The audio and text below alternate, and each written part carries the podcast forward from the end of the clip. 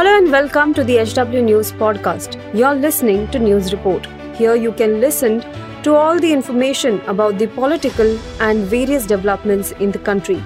Follow this podcast now to stay updated. At HW News, we have been delivering news that matters to you.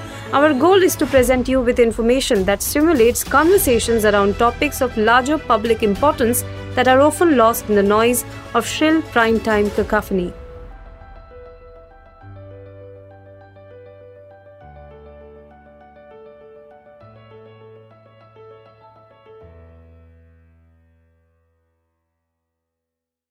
NIA का और एक गवाह Malegaon bomb blast case में अपने बयान से पीछे हट गया है।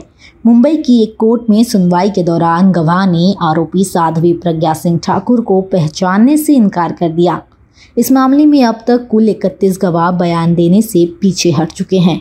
मीडिया रिपोर्ट्स के मुताबिक मालेगांव बम ब्लास्ट केस में ये इकतीसवा गवाह था। एनआईए गवाह को मध्य प्रदेश से मुंबई लेकर आई थी, लेकिन गवाह अपने बयान से पीछे हट गया।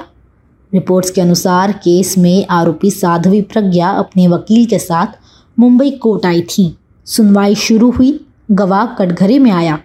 तभी गवाह ने कहा कि एक अधिकारी ने उससे पहले से लिखे एक बयान पर हस्ताक्षर करने के लिए कहा था। गवाह ने और भी आरोप लगाए, उसके साथ मारपीट के, प्रताड़ित किए जाने के।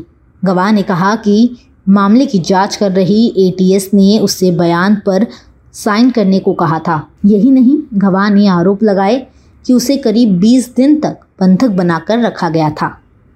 मीडिया रिपोर्ट्स के मुताबिक गवाह को मालेगांव ब्लास्ट केस में आरोपी रामजी कालसांगरा रिश्तेदार बताया गया है। एटीएस को दिए बयान में गवाह ने कहा था कि उसने कालसांगरा को बाइक का इस्तेमाल करते देखा था।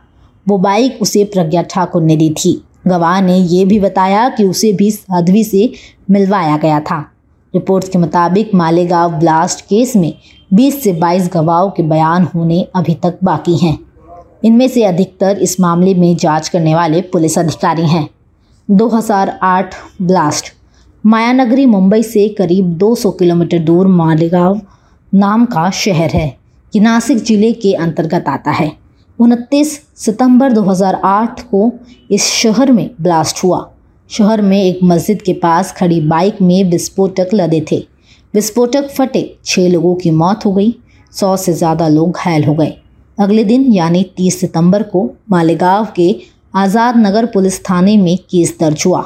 इस मामले में कई लोगों पर आरोप लगे। बीजेपी सांसद Sadhvi Pragya Singh Thakur, lieutenant colonel Shrikant Prasad Purohit, Sudhakar Trivedi, major Ramesh Upadhyay, जो कि अब रिटायर्ड हो गए हैं, अजय रहीकर व अन्य ये सभी आरोपी जमानत पर फ़िलहाल बाहर हैं। इस पूरे मामले पर अब बीजेपी के नेता राम कदम का भी बयान सामने आया है। नज़र डालें वीडियो पर। सच कभी छुपता नहीं है। वह एक न एक दिन लोगों के सामने आ ही जाता है।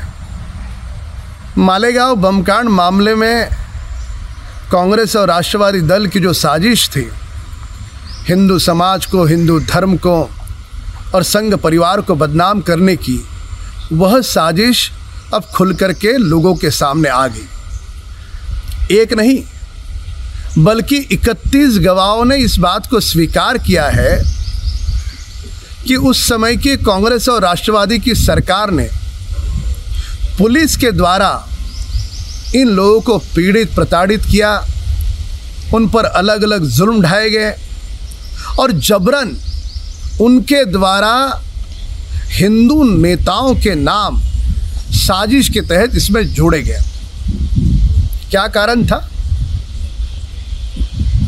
हम कांग्रेस दल और राष्ट्रवादी के नेताओं से पूछना चाहते हैं कि चुनाव समीप आते हैं, तब आपको हिंदू समाज की याद आती है, स्मरण होता है। आपकी करतूतें हिंदू समाज के विरोध में क्यों है? आपका प्रखर हिंदू विरोध होने का क्या कारण है पूरी तरह से साजिश के तहत संघ परिवार और हिंदू समाज को बदनाम करने का प्रयास कांग्रेस और राष्ट्रवादी के द्वारा हुआ है